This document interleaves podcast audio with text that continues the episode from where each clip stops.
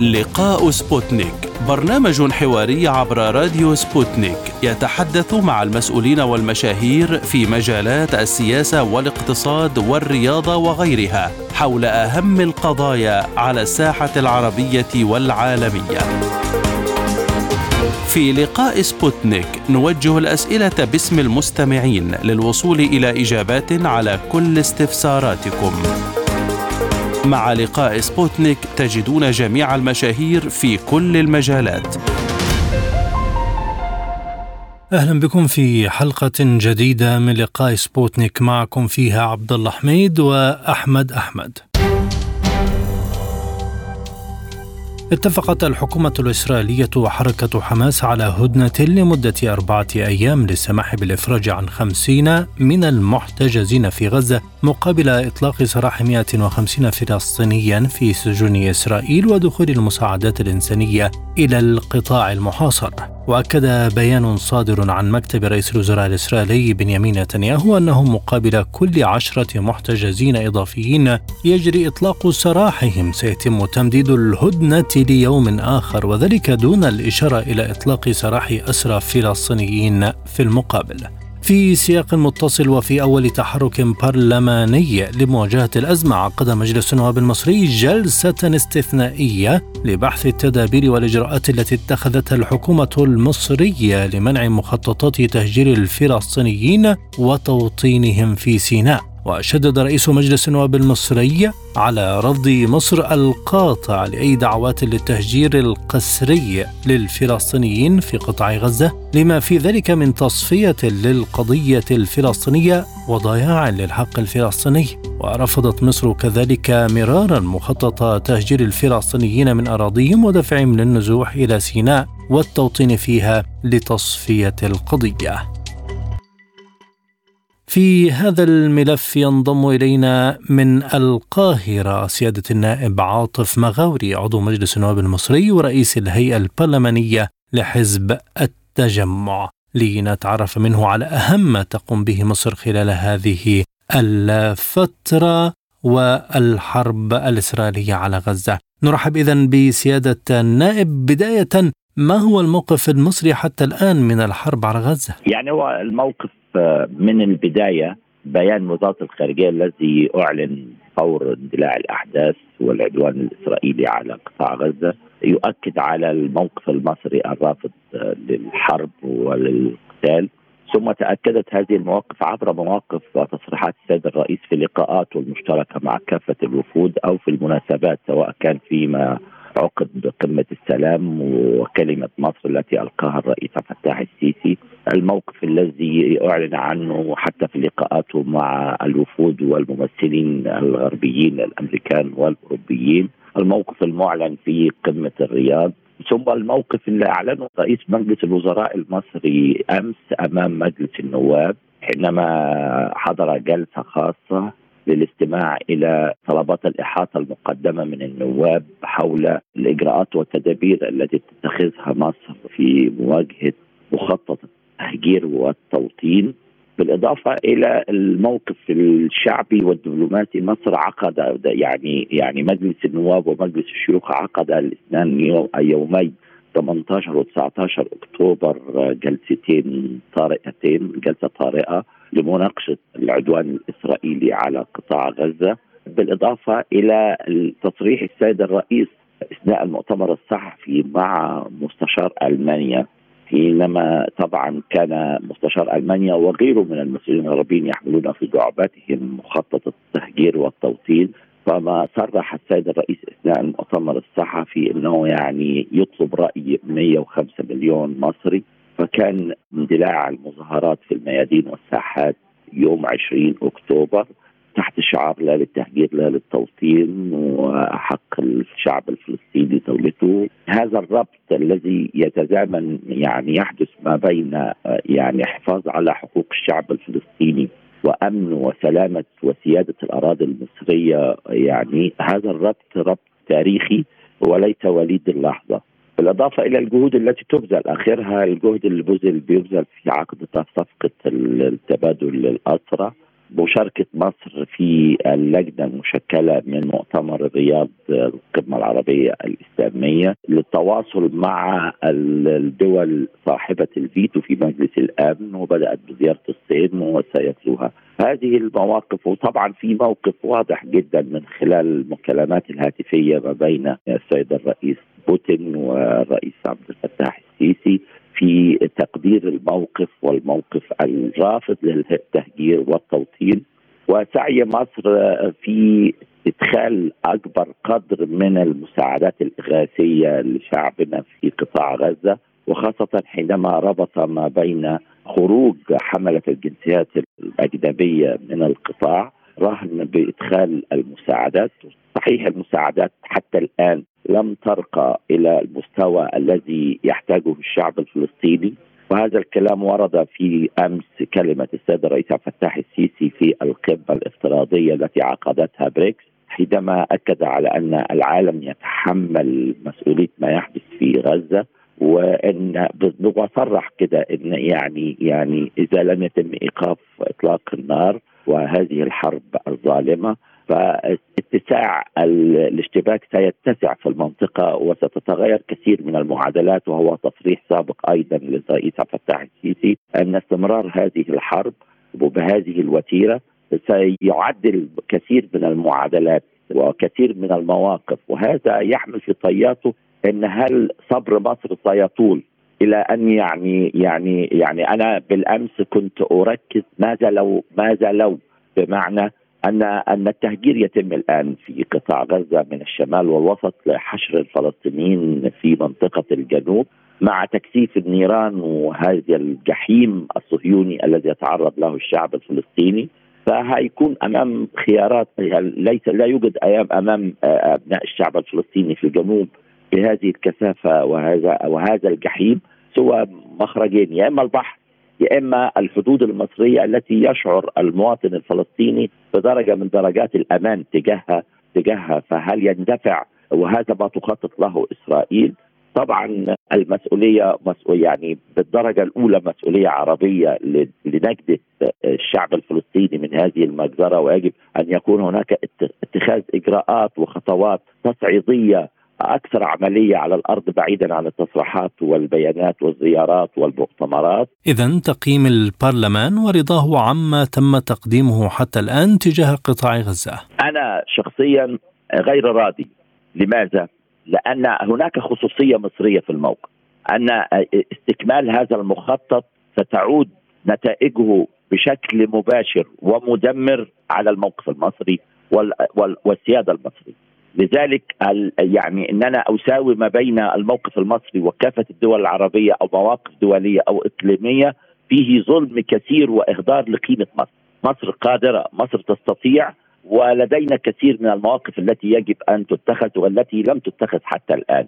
أنا يعني لدي خمس دول تقدمت إلى المحكمة الجنائية الدولية ليس من بينهم مصر. المؤتمر القمة الإسلامية العربية في الرياض هناك بنود رئيسية وخطوات ليست إعلان حرب ولكن على الأقل تعبير عن الغضب وإجراءات عملية يمكن أن تلحق وت... يعني تلجم آلة القتل الصهيونيه بدرجة من الدرجات ويمكن أن تكون رسالة عملية للأطراف الداعمة والمسانده للعدوان الإسرائيلي على شعبنا في غزة وعموم فلسطين.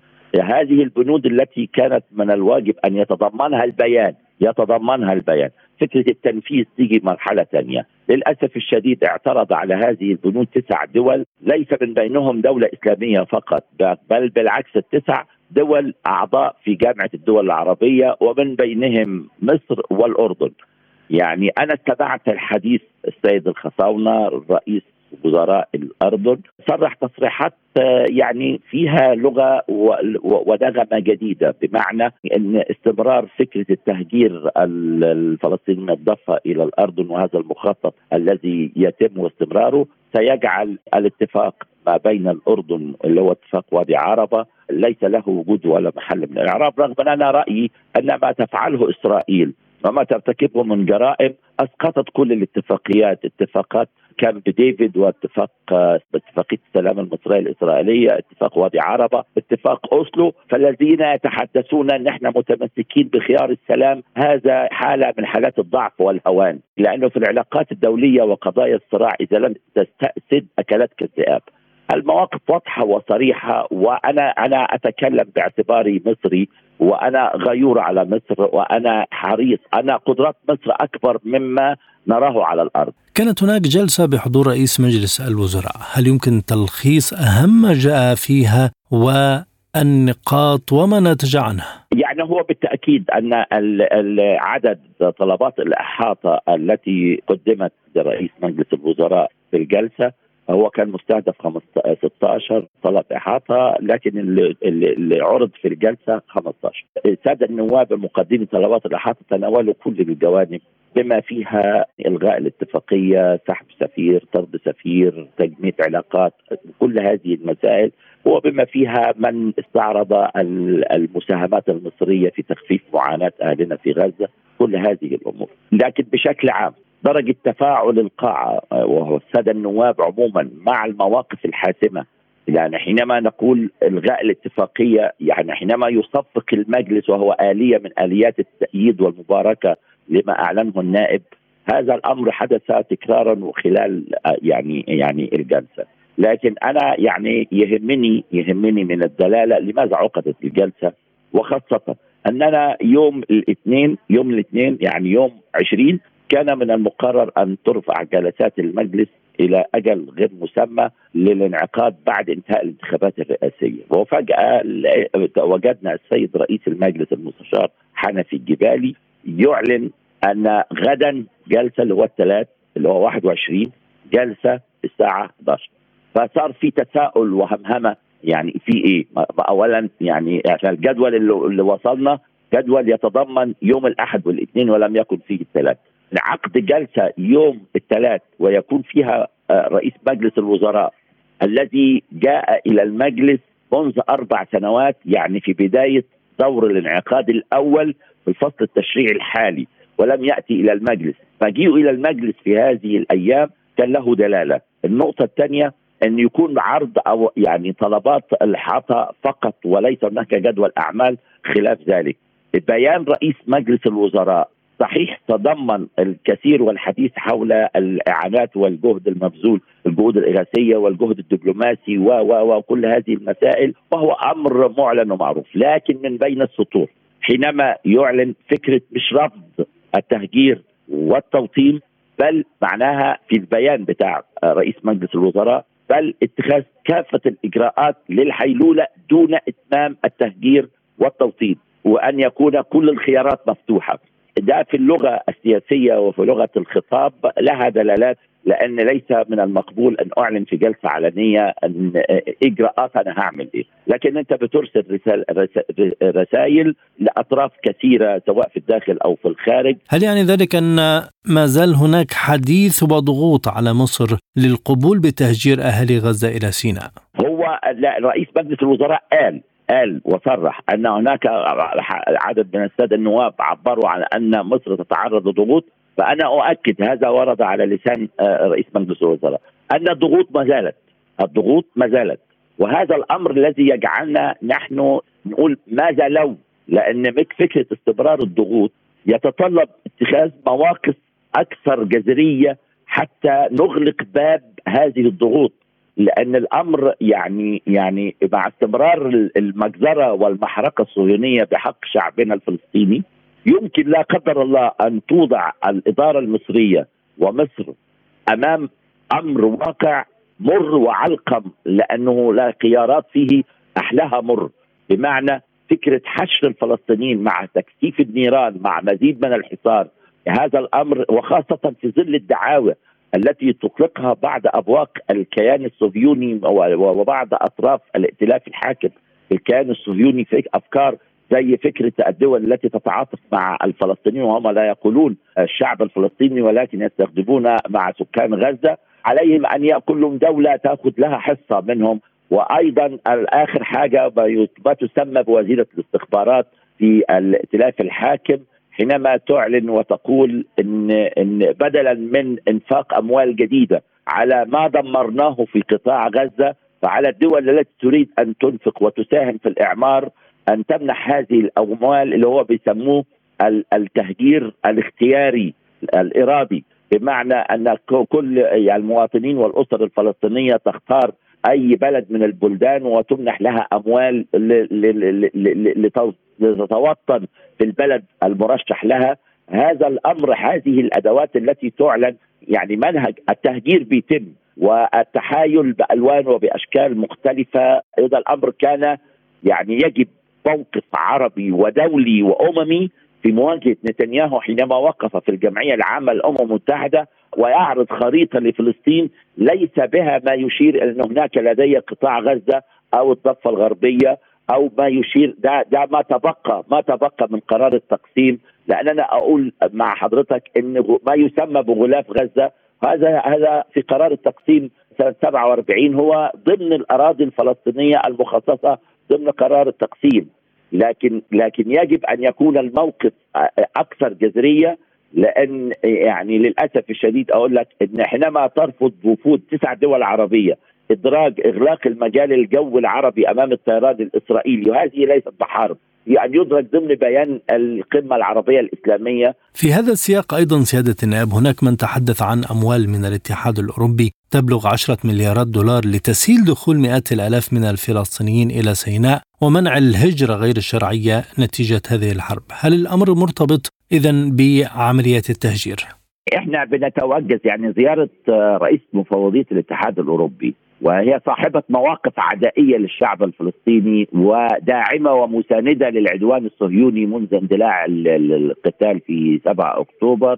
هذا صاحب الزيارة الإعلان عن العشرة مليار.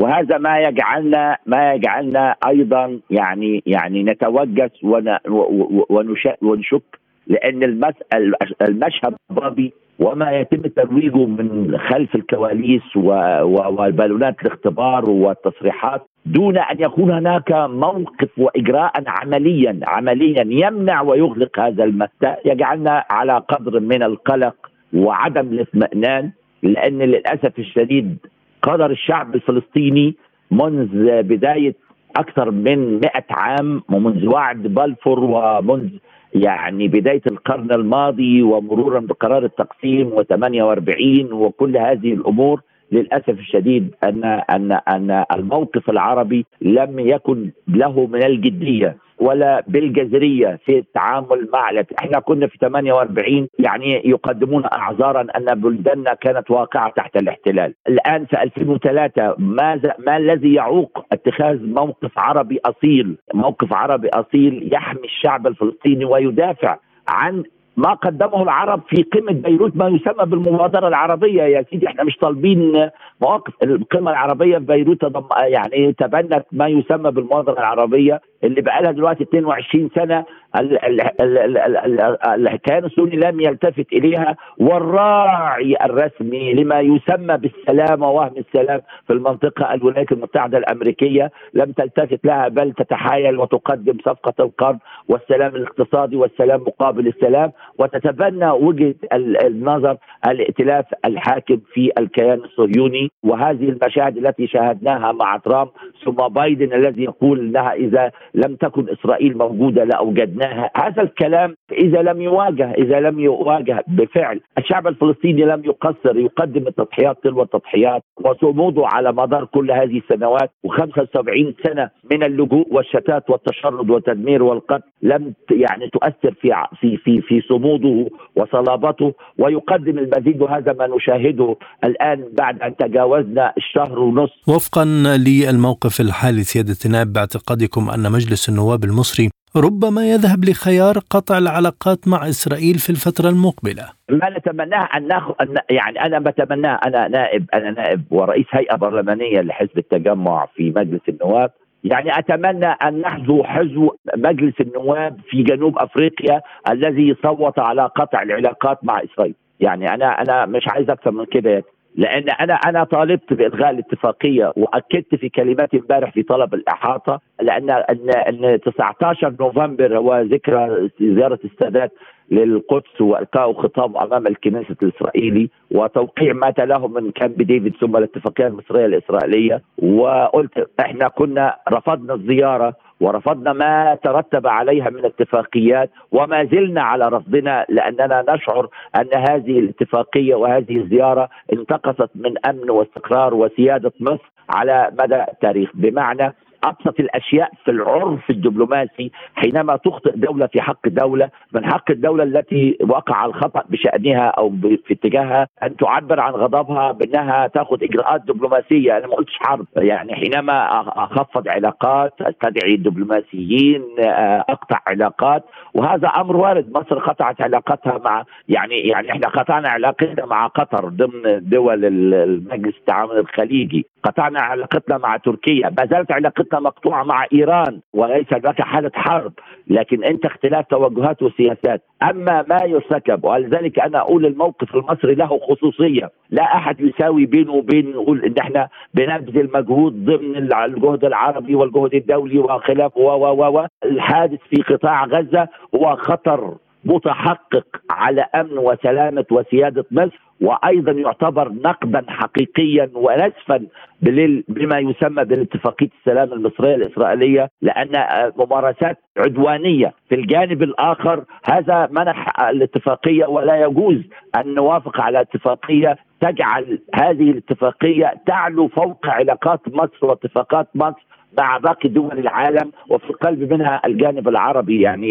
يعني حينما يكون هناك أي اتفاقية بين جانب عربي ومصر وتتعارض مع اتفاقية السلام أو ما يسمى اتفاقية السلام المصرية الإسرائيلية يكون للاتفاقية جعل منها اتفاقية دولية لأن حينما مصر توقع على اتفاقيات دولية فهي لها قوتها على القانون المصري. هذا أمر مختل ويجب أن تصحيحه لأنه بعد 46 سنة أثبتت الأحداث أن مقولة السادات أن آخر الحروب هي حرب أكتوبر مقولة غير صحيحة وصادرت حق الأجيال القادمة في المستقبل أن تدافع عن نفسها وأن تشن حرب تحقيقا لمصالح وأمن واستقرار مصر. وهذا الأمر سقط يعني سقوطا ذريعا وإن يعني ثبت إن الشروط الجائرة التي قبلناها في اتفاقية السلام جعلت من سيناء مرتعا للإرهاب الذي دفعت مصر خلال العشر سنوات الأخيرة ثمنا غاليا ثمنا غاليا من من من أعز أبنائها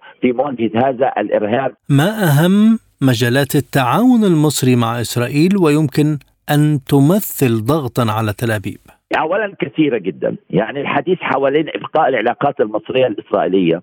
ستخدم في المنطقة وتسمح لمصر بالتواصل. هذا يعني ما هنا إحنا داخلين في اليوم 47 هل العلاقات أوقفت القتل وآلة القتل الصهيونية؟ وبعدين ياما قطاع غزة خلال السنوات الماضية تقريبا تبع حروب شنتها إسرائيل على قطاع غزة خلال الفترات السابقة وبفترات زمنية متقاربة. ليس مطلوبا من مصر أن تلعب دورا وسيطا. يعني مصر ليس لا مصر ليس طرفا منعزلا عن الحدث. مصر طرف في قلب الحدث. ومن يقع في قلب الحدث لا يلعب دور الوسيط. ولكن يجب أن أن أن نكشر عن انيابنا وأن يعني لدينا كثير من الأدوات التي يمكن أن نمارسها في مقد أو حديث حديث يطول شرحه. وأنا في رأيي أن الإدارة والقيادة لازما لديها البدائل. نحن لا يليق بنا إن إحنا نشخص ونقول مطلوب واحد اثنين ثلاثة أربعة لكن نقول أن مطلوب من مصر أن تعبر عن حجمها وقدراتها وأنها تستطيع وقادرة وحجمها وأنها ليست بطرف وسيط ولكنها هي طرف أصيل في الصراع الحادث الآن منذ زمن. مصر حاربت في 48 ولم يكن هناك أراضي مصرية محتلة ولم يكن هناك كيانا صهيونيا يعتدي على الأراضي المصرية ولكن مصر حاربت في 48 للمنع وقوع للمنع قيام هذا الكيان والحفاظ على ال ال الوطن الفلسطيني ومصالح وحقوق الشعب الفلسطيني. يعني أصل الصراع هو فلسطين نحن لم نحارب. مصر اعتدي عليها في 56 لأنها استخدمت حقها في أن تستعيد سيادتها على أراضيها وعلى قناة السويس تحالفت إسرائيل مع إنجلترا وفرنسا في العدوان الثلاثي. مصر اعتدي عليها في 67 واحتلت أراضيها. مصر خاضت حرب أكتوبر لتستعيد سيناء وحرب الاستنزاف لتستعيد سيناء. ومنذ 73 ولم يكن هناك قتال يعني منذ 50 عاما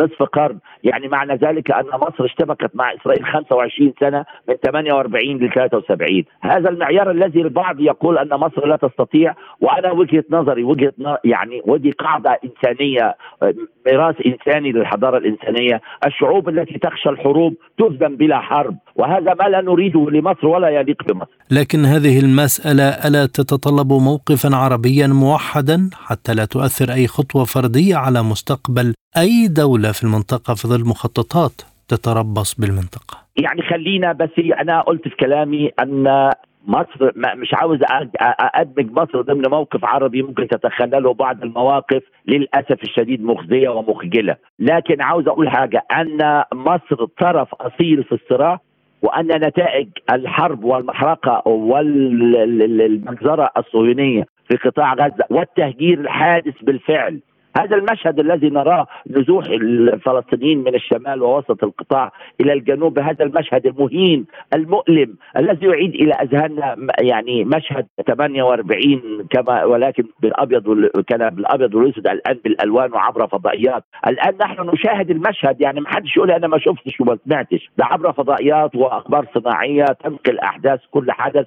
ولذلك مصر يجب أن يكون لها موقفا متميزا لأنها هي طرف أصيل في الصراع وأن نتائج الذي يحدث في غزة سينعكس عليها سلبا أو ايجابا وأنا ظني إذا استكمل المخطط سينعكس سلبا على الإرادة المصرية ويجعل مصر تفقد كثير من الأوراق التي بأيديها لأن وقع المحظور. أما إذا اتخذت مصر إجراءات لمنع وقوع المحظور وهو واقع منوع البلاء وهو ده السياسة الاحترازية أو الوقائية للحيلولة دون حدوث حدث وأنا بدل من أن أنتظر وقوع البلاء وأتعامل مع نتائج البلاء هذا أمر لا يعني لا يصلح في السياسات وخاصة حينما يكون الخطر على أراضيك. مصر خدت قرار أن سرت خط أحمر فيجب أن يكون عدم وقف إطلاق النار في قطاع غزة ووقف الحرب والمجزرة الصهيونية هو معناها حرب على مصر. وعدوان على مصر وهذا الأمر يتطلب إعلان واضح وصريح. ويتطلب أيضا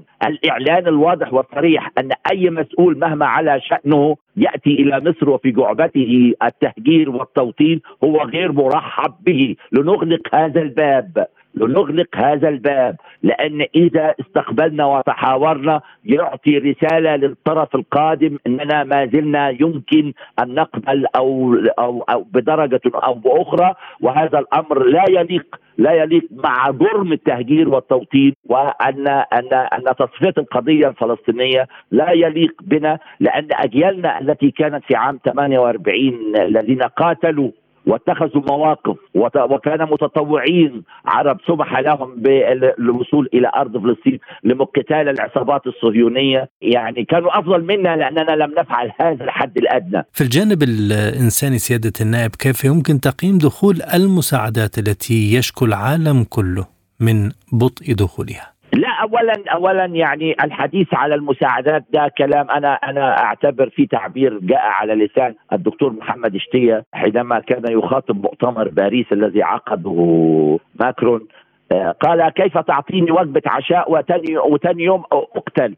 كيف تعطيني وجبة عشاء وتاني يوم أفقد أسرتي؟ يعني هذا أمر مهين جدا. الأمر لا يحتاج أن أن قطاع غزة والشعب الفلسطيني والقضية الفلسطينية هي قضية تحرر وطني قضية تحرر وطني وحقوق خاصة إحنا جاي لنا يوم 29 نوفمبر هذا الشهر يعني اللي هو يوم صدور قرار التقسيم الذي اعتمدته الجمعية العامة للأمم المتحدة يوما عالميا لتضامن مع حقوق الشعب الفلسطيني. يا ترى اليوم ده هيجي علينا؟ ماذا سنقول فيه يعني؟ نتضامن على الحقوق الشعب الفلسطيني الغير قابلة الغير قابلة للمساس.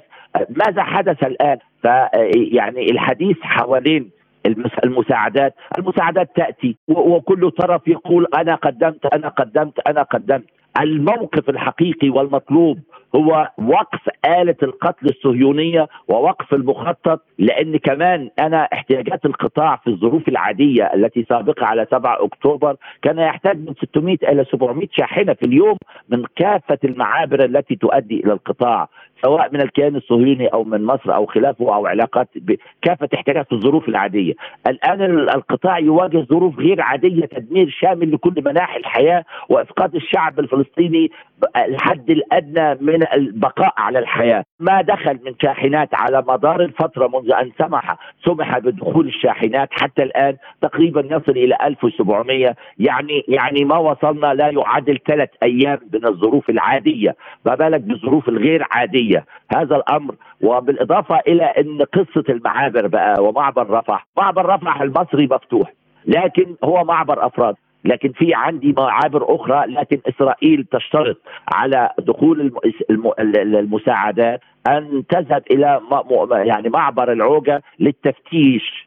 ثم تعود مرة أخرى إلى معبر رفح لتدخل عبر المعبر الفلسطيني مما يستغرق 100 كيلو متر خلال هذا الزمن. ده معناها تعطيل هناك كثيرون طالبوا بتشكيل وفود رسمية وإدخال المساعدات إلى غزة. هل يمكن لإسرائيل أن تضرب مساعدات تتقدمها وفود رسمية عربية؟ أنا يعني يعني عبر إذاعتكم أنا بطالب أن يكون هناك وفود. أنا بطالب يعني قداسة الحبر الأعظم بابا الفاتيكان أن أن يعلن عن مبادرة متضامنة مع فضيلة الإمام الأكبر شيخ الأزهر ويأتي إلى المنفذ كما هو ذهب وتضامن وأعلن عن موقفه الإنساني تجاه ضحايا الهجرة عبر المتوسط.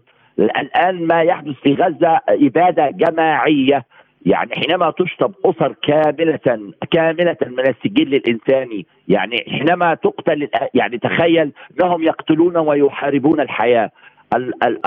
المرأة الفلسطينية تقتل ويستخرج من من رحمها جنين ليعيش. يعني يعني يعني إرادة ربنا ضد إرادة هؤلاء القتلة والسفاحين. يعني المرأة تقتل من جراء القذف والنيران الصهيونية ثم يخرج من رحمها ما حياة جديدة. هؤلاء يعارضون إرادة الله سبحانه وتعالى. يتحدون إرادة الله سبحانه وتعالى. أنا أدعو الحبر الأعظم بابا الفاتيكان لمواقفه الإنسانية أن يأتي إلى مع فضيلة الإمام الأكبر ويعلن ويعلن مجرد إعلانه أنه ساتي إلى منفذ رفح لأصاحب المساعدات. حتى يعني يجب أن إحنا نناشد العالم المسيحي أن يتحرك بعيدا عن أي ارتباطات فكرية ان ما يحدث هو دفاع عن الإنسانية، إنسانية الإنسان.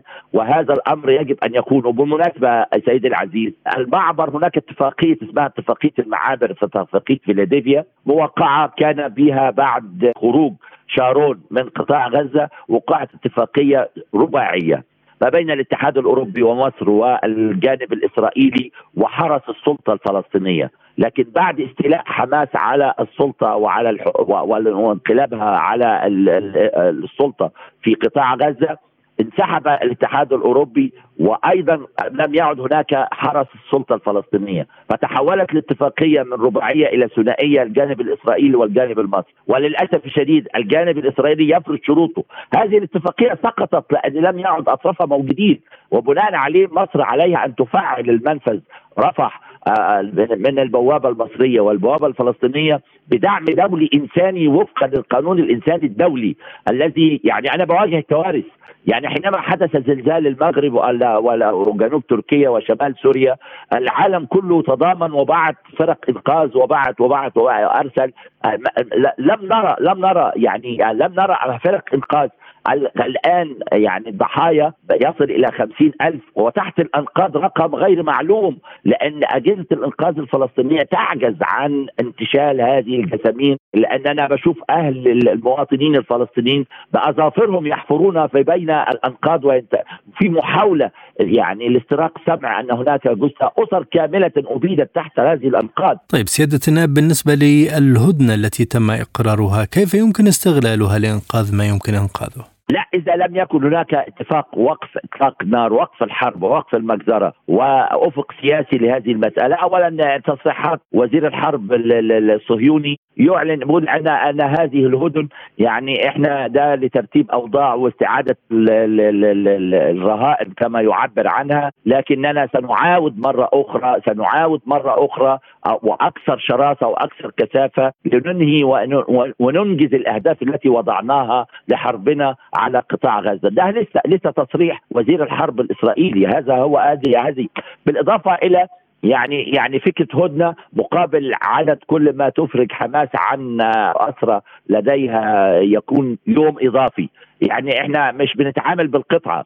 مش بنتعامل مع بالقطعه لأن الاستمرار وخاصة هل الهدن دي قطاع الشمال في القطاع منطقة الشمال والوسط هل يمكن سيسمح للمواطنين الفلسطينيين أن يعودوا إليها رغم أنها أنقاض ومدمرة وأرض محروقة؟ هذا كلام الاعتداء على المستشفيات المستشفى الأندونيسي والمستشفى المعمداني ودار ومجمع الشفاء وكل هذه الأمور. حتى المستشفى الأردني الميداني يا أخي تعرض للقذف يعني إحنا بنحتاجين إذا لم اولا يعني يعني ماذا ننتظر؟ هل في رقم معين اتفق عليه العرب والعالم؟ وسامحين لآلة القتل الصهيونية رقم معين إنه يوصل ليه عندها يمكن يبقى وقف إطلاق دار. إلى أي حد يمكن للغزيين اذا التطلع لخطوة قريبة نحو وقف إطلاق النار خاصة وأن هناك رهائن آخرين في قبضة الفصائل؟ أنا مش عاوز أربط بين الرهائن أو الأسرى لدى الفصائل ولدى حماس وخلافه لأن الثمن الذي يدفع من أبناء الشعب الفلسطيني يعني. وبعدين أنا في قصة قصة في ظل وجود حل وأفق سياسي صحيح. الذين سيفرج عنهم من السجون الإسرائيلية من الأسرى. آه، إلى أين سيذهبون؟ إلى أين هذا خاضع لإرادة الكيان الصهيوني؟ وحتى كمان أليس لدينا أسرى مفرج عنهم سابقا؟ تم اعتقالهم ما يحدث في الضفة الغربية. آه، ما بين على مدار حوالي ما يصل إلى 3000 آه، معتقل خلال فترة الصراع ما بعد 7 أكتوبر خلال الاقتحامات التي تتم نهارا جهارا في في الضفة. وصلنا إلى ما يفوق ال 3000 بالإضافة إلى الأرقام الموجودة لدى لدى يعني يا أخي يفرجوا. هناك جسامين تم خطفها من القطاع جسامين لضحايا فلسطينية. يعني لدينا مقابر الأرقام لدى الكيان الصهيوني، لدينا جسامين محتجزة ما يفوق ثلاث سنوات وخمس سنوات في الثلاجات لدى الكيان الصهيوني عقابا لأهاليهم ولذويهم، هذا الأمر يعني إذا لم يكن هناك أفق أفق حقيقي لأن الأسرى الذين سيفرج عنهم مقابل هذه الاتفاقيات إلى أين سيذهبون؟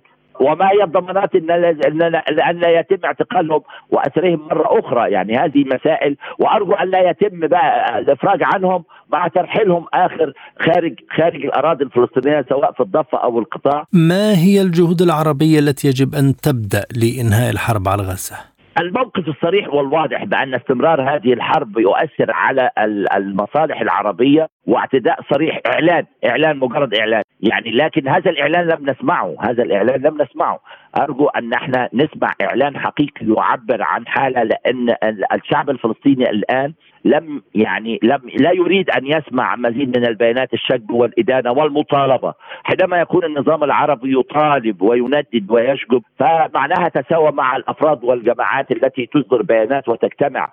النظام العربي لديه من الإمكانيات والطاقات إلا إذا هو يعني في حاجة في الخفاء يا إما هم من الضعف والهوان بحيث إنه ما يقدروش ياخذوا أي قرار. ومن ثم ومن ثم إذا كان يعني الحالة من الضعف والهوان أو هناك حاجة خلف الكواليس وفي الغرف المغلقة نقول أن النظام العربي الرسمي دفن تحت جسامين الشعب الفلسطيني في قطاع غزة والضفة ولا عزاء للمطبعين ولا عزاء لكل الذين يعني يتحدثون بلغة ويفعلون عكس يبطنون أشياء ويعلنون أشياء أخرى، نحن نحتاج مواقف واضحة وصريحة، الذي يحدث في فلسطين أليس إبادة جماعية لأبناء جلدتنا؟ فليس من يجب أن يكون لنا موقف، حينما تأتينا مواقف من أمريكا اللاتينية دول تقطع علاقات وتقوم مظاهرات وتجح رؤسائها ومسؤوليها بالوشاح الفلسطيني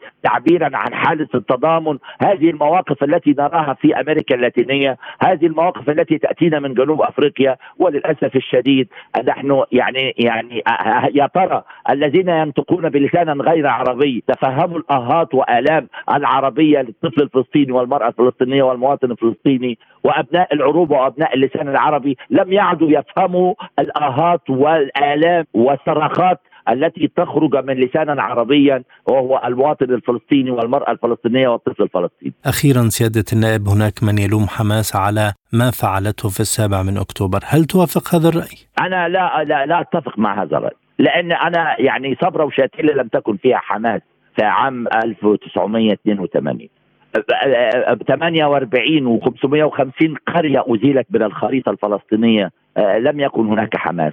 يعني حصار أبو عمار واجتياح الضفة وحصار أبو عمار في المقاطعة حتى تم تسميمه وثم استشهاده في مستشفيات باريس. لم يكن هناك حماس.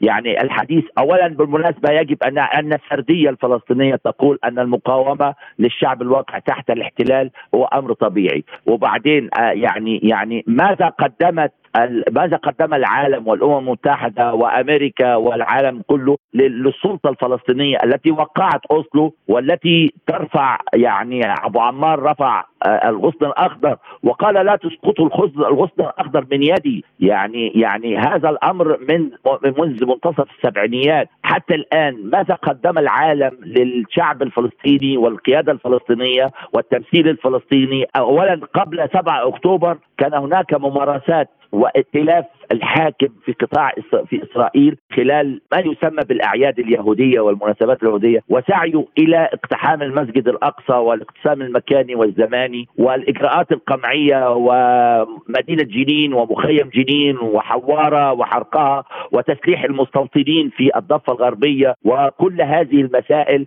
آه، يعني يعني واستمرار الحصار على قطاع غزة، قطاع غزة تخيل في بقعة 365 كيلو متر مربع يوجد فيها ما يفوق يعني ال 2 مليون و400 ألف نسمة بما تمثل أكثر بقاع الأرض العالم كثافة سكانية في قطعة أرض مواردها محدودة وحصار استمر ما يفوق 17 عام. ماذا تنتظر من محاصرة؟ أنا ممكن أختلف مع حماس وتوجهاتها وخطوتها في الانقلاب والانفصال بقطاع غزة عن الجسد الفلسطيني الذي يعاني مزيد من التقسيمات والتشظي نتيجة كثير من يعني سنوات الشتات واللجوء التي تزيد وتدخلات أطراف إقليمية وأطراف عربية وأطراف دولية في المنظومة الفلسطينية مما تعمق أشكال الانقسام والتشظي. لكنني أختلف تماما لكن أنا مع يعني لا يمكن أن أدين ولا والذين أدانوا هذا الفعل وقالوا المدنيين ويساوي بين القاتل والمقتول والقاتل والجلاد. هذه مسائل يجب أن إحنا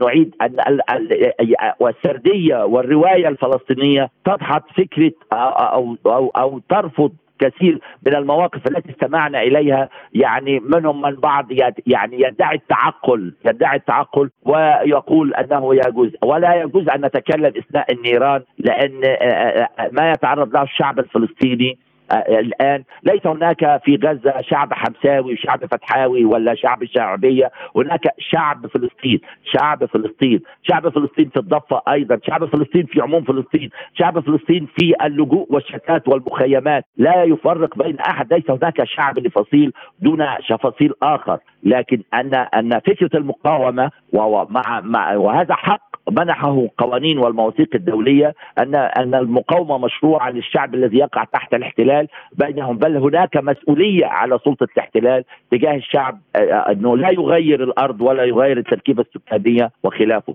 ما يحدث هو رد فعل علينا لنقرا لمن يفكر في رفض أو إدانة آه، فعل المقاومة في 7 أكتوبر عليه أن يقرأ السرد التاريخي والرواية الفلسطينية الواقعة على الأرض والمؤلمة والأكثر إيلاما منذ عام 48 حتى اللحظات والفترة السابقة على 7 أكتوبر وخاصة التي تزامنت مع ما يسمى بالأعياد الصهيونية والتصريحات العدائية التي أطلقها وقانون القومية الدولة في 2018 يعني كل هذه الوسائل يعني القوى السياسية الفلسطينية الإسرائيلية آسف يعني تتنافس فيما بينها على حساب آه، دماء الشعب الفلسطيني وجسامين أبنائه لتحصيل أرقام ومقاعد في الكنيسة الإسرائيلي. كل منهم يتنافس. كما نرى حتى بايدن الدولة العظمى يعني الانتخابات الأمريكية تتحدد وفقا لموقف الأمريكان والإدارة الأمريكية من مدى مزيد من الدعم الذي يقدم للكيان الصهيوني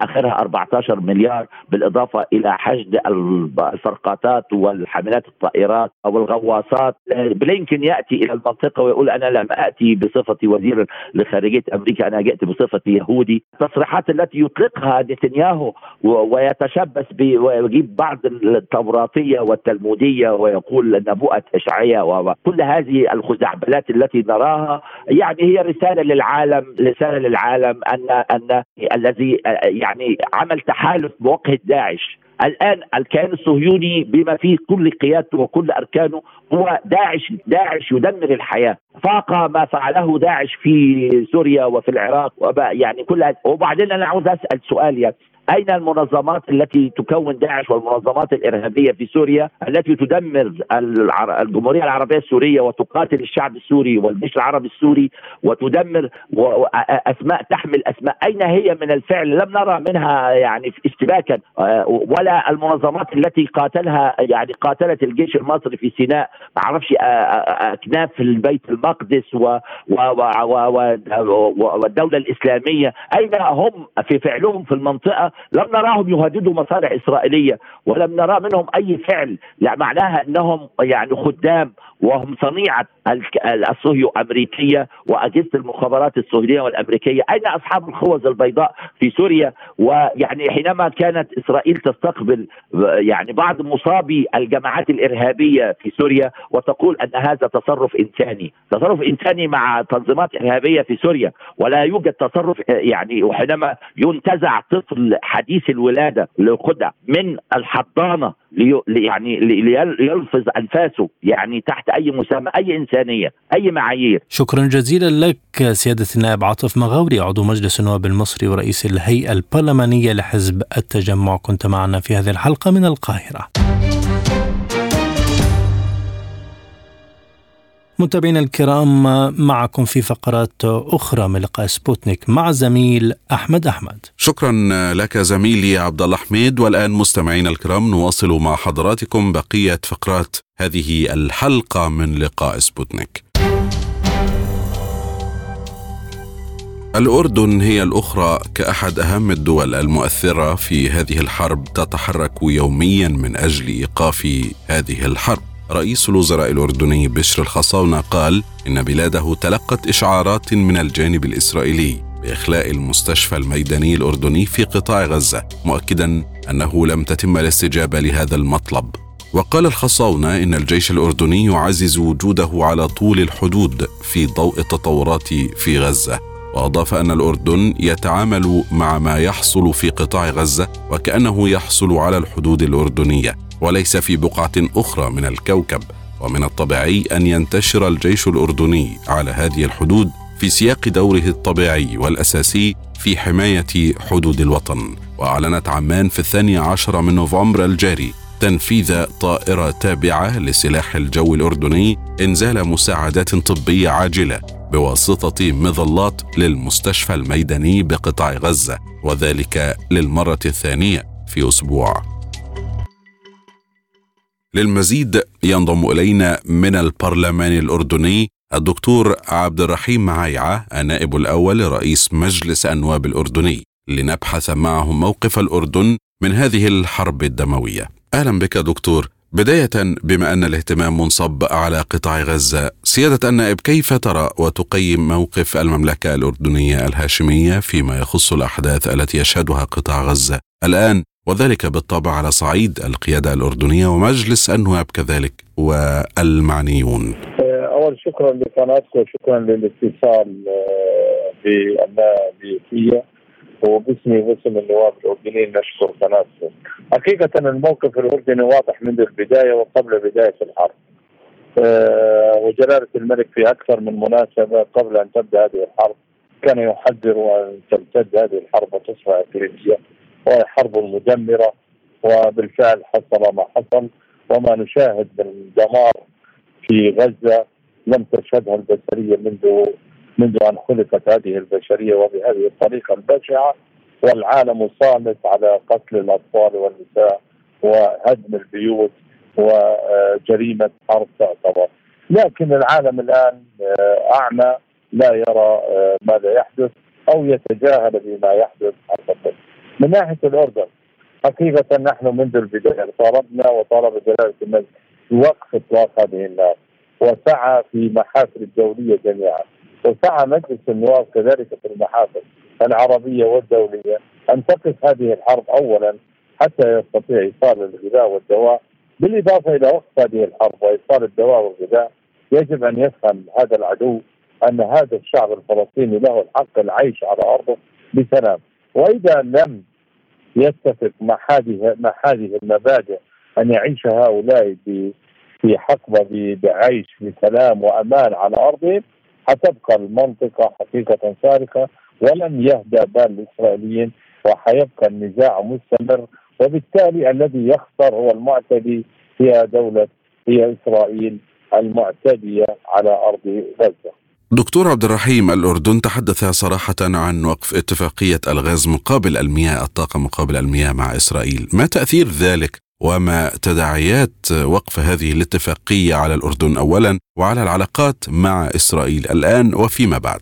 أول وقف هذه الاتفاقيات أخي عشان يعرف العالم وتعرف جميع دول العالم أن هذه الاتفاقيات هي هي لصالح الصهاينة ولسنا بحاجة إلى ذلك. أنت تعلم أنه إحنا في عند الحرب الكويتية العراقية نزح أكثر من 2 مليون آآ آه، آآ آه، فلسطيني من أصول فلسطينية وأصول أردنية رحلوا إلى الأردن وكان عندنا شح في المياه واستمرت الحياة بأمن الله ورعايته. نحن عندنا الاكتفاء بما في قضية الماء وقضية الكهرباء وفي هذه القضايا. الآن العدو الصهيوني يعتقد انه إنه في حال هذه الاتفاقية، أول شيء الماء الذي ناخذه من إسرائيل هو ماء مسروق من الشعب الفلسطيني. وبالتالي هو ماء هو ماء عربي وليس ماء ماء إسرائيلي لكن هو معتدي.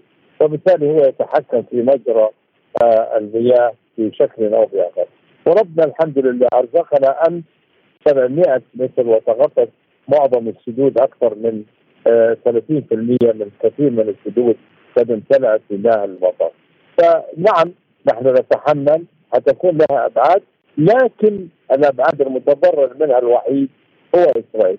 إسرائيل سعى في آه، بهذه الاتفاقيات حتى يثبت أن هنالك تطبيع مع الأردن وتطبيع مع كثير من الدول العربية إنه عمل هذه الاتفاقيات لكن في الواقع نحن لا نستفيد شيئا من هذه الاتفاقيات على أرض الواقع أنا بتكلم لا نستفيد منها إنما هي حبر على ورق. نعم دكتور يعني هل تعتقد أن وقف هذه الاتفاقية يمكن أن ينسحب على بقية الاتفاقيات مع إسرائيل بما في ذلك اتفاقية وادي عربة؟ نعم إذا إذا إذا كان واضحا من الحكومة الأردنية وواضحا من مجلس النواب وواضحا من جلالة الملك أنه إذا بدأ التهجير الفلسطينيين هو إعلان حرب وبالتالي كل هذه الاتفاقيات حتصبح على الرف ولا ولا معنى لها ولا طعم وتلغى كافة هذه الاتفاقيات. صحيح. دكتور يعني الأردن كان من أوائل الدول التي سحبت سفيرها لدى إسرائيل احتجاجا على ما يحدث في غزة، هل ترى اذا أن الموقف الأردني الرسمي يتجاوب مع الموقف الشعبي؟ نعم الموقف الأردني حقيقة أحب أقول لك أن الموقف الرسمي يتجاوز حتى الموقف الشعبي. الشعبي لكن الحمد لله هذه المرة الشعبي والمجلس النيابي والحكومة وجلالة الملك نحن متفقين على الوقوف خلف جلالة الملك للتصدي لهذه الحرب الشرسة لهذه الحرب اللئيمة لهذه الحرب اللا انسانيه لوقف على أهل غزة. وعدم التهجير أما لمصر وأما للأردن. نرفض التهجير ونرفض تهجير الفلسطينيين من بلدهم ومن أرضهم. وفي حال ما سعت دولة صهاينة. إلى التهجير هذا يعتبر إعلان حرب على الأردن ونحن مستعدين أن ندخل هذه المعركة لحماية أرضنا ووطننا وبلدنا. الآن طرد السفير حقيقة كان من الدول وكان مطلب نيابي ومطلب شعبي وقد لبت الحكومة هذا النداء حتى يفهم هذا العدو أنها لأنه إحنا نختلف في الأردن عن أي بلد آخر. إحنا زي مصر. البلد المحايدة إحنا 600 كيلو على ما بيننا حدود آه نحن كثير من الفلسطينيين لهم أقارب بفلسطين وبالضفة الغربية وبالتالي دمنا واحد آه أهلنا واحد شعبنا واحد لا نفرق بين الفلسطيني والأردني.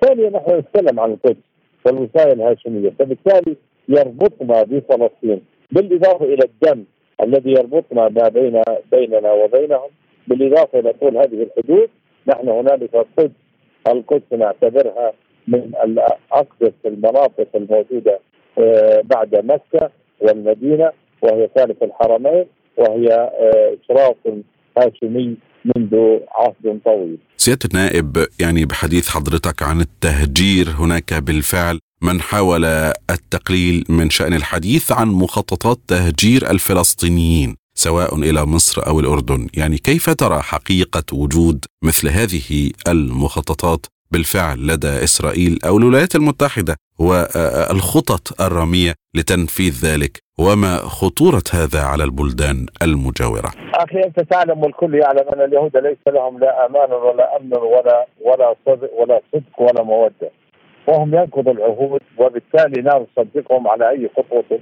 نعم في أصوات بالشارع في الكنيست وبالشارع اليهودي. يطالبوا بترحيل الفلسطينيين الذين في الضفه الغربية خاصة في المخيمات.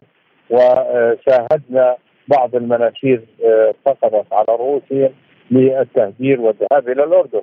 كما كان يفكر العدو بحقيقة تهجير أهل غزة إلى إلى إلى مصر ورفضت مصر هذا التهجير بشكل أو بآخر.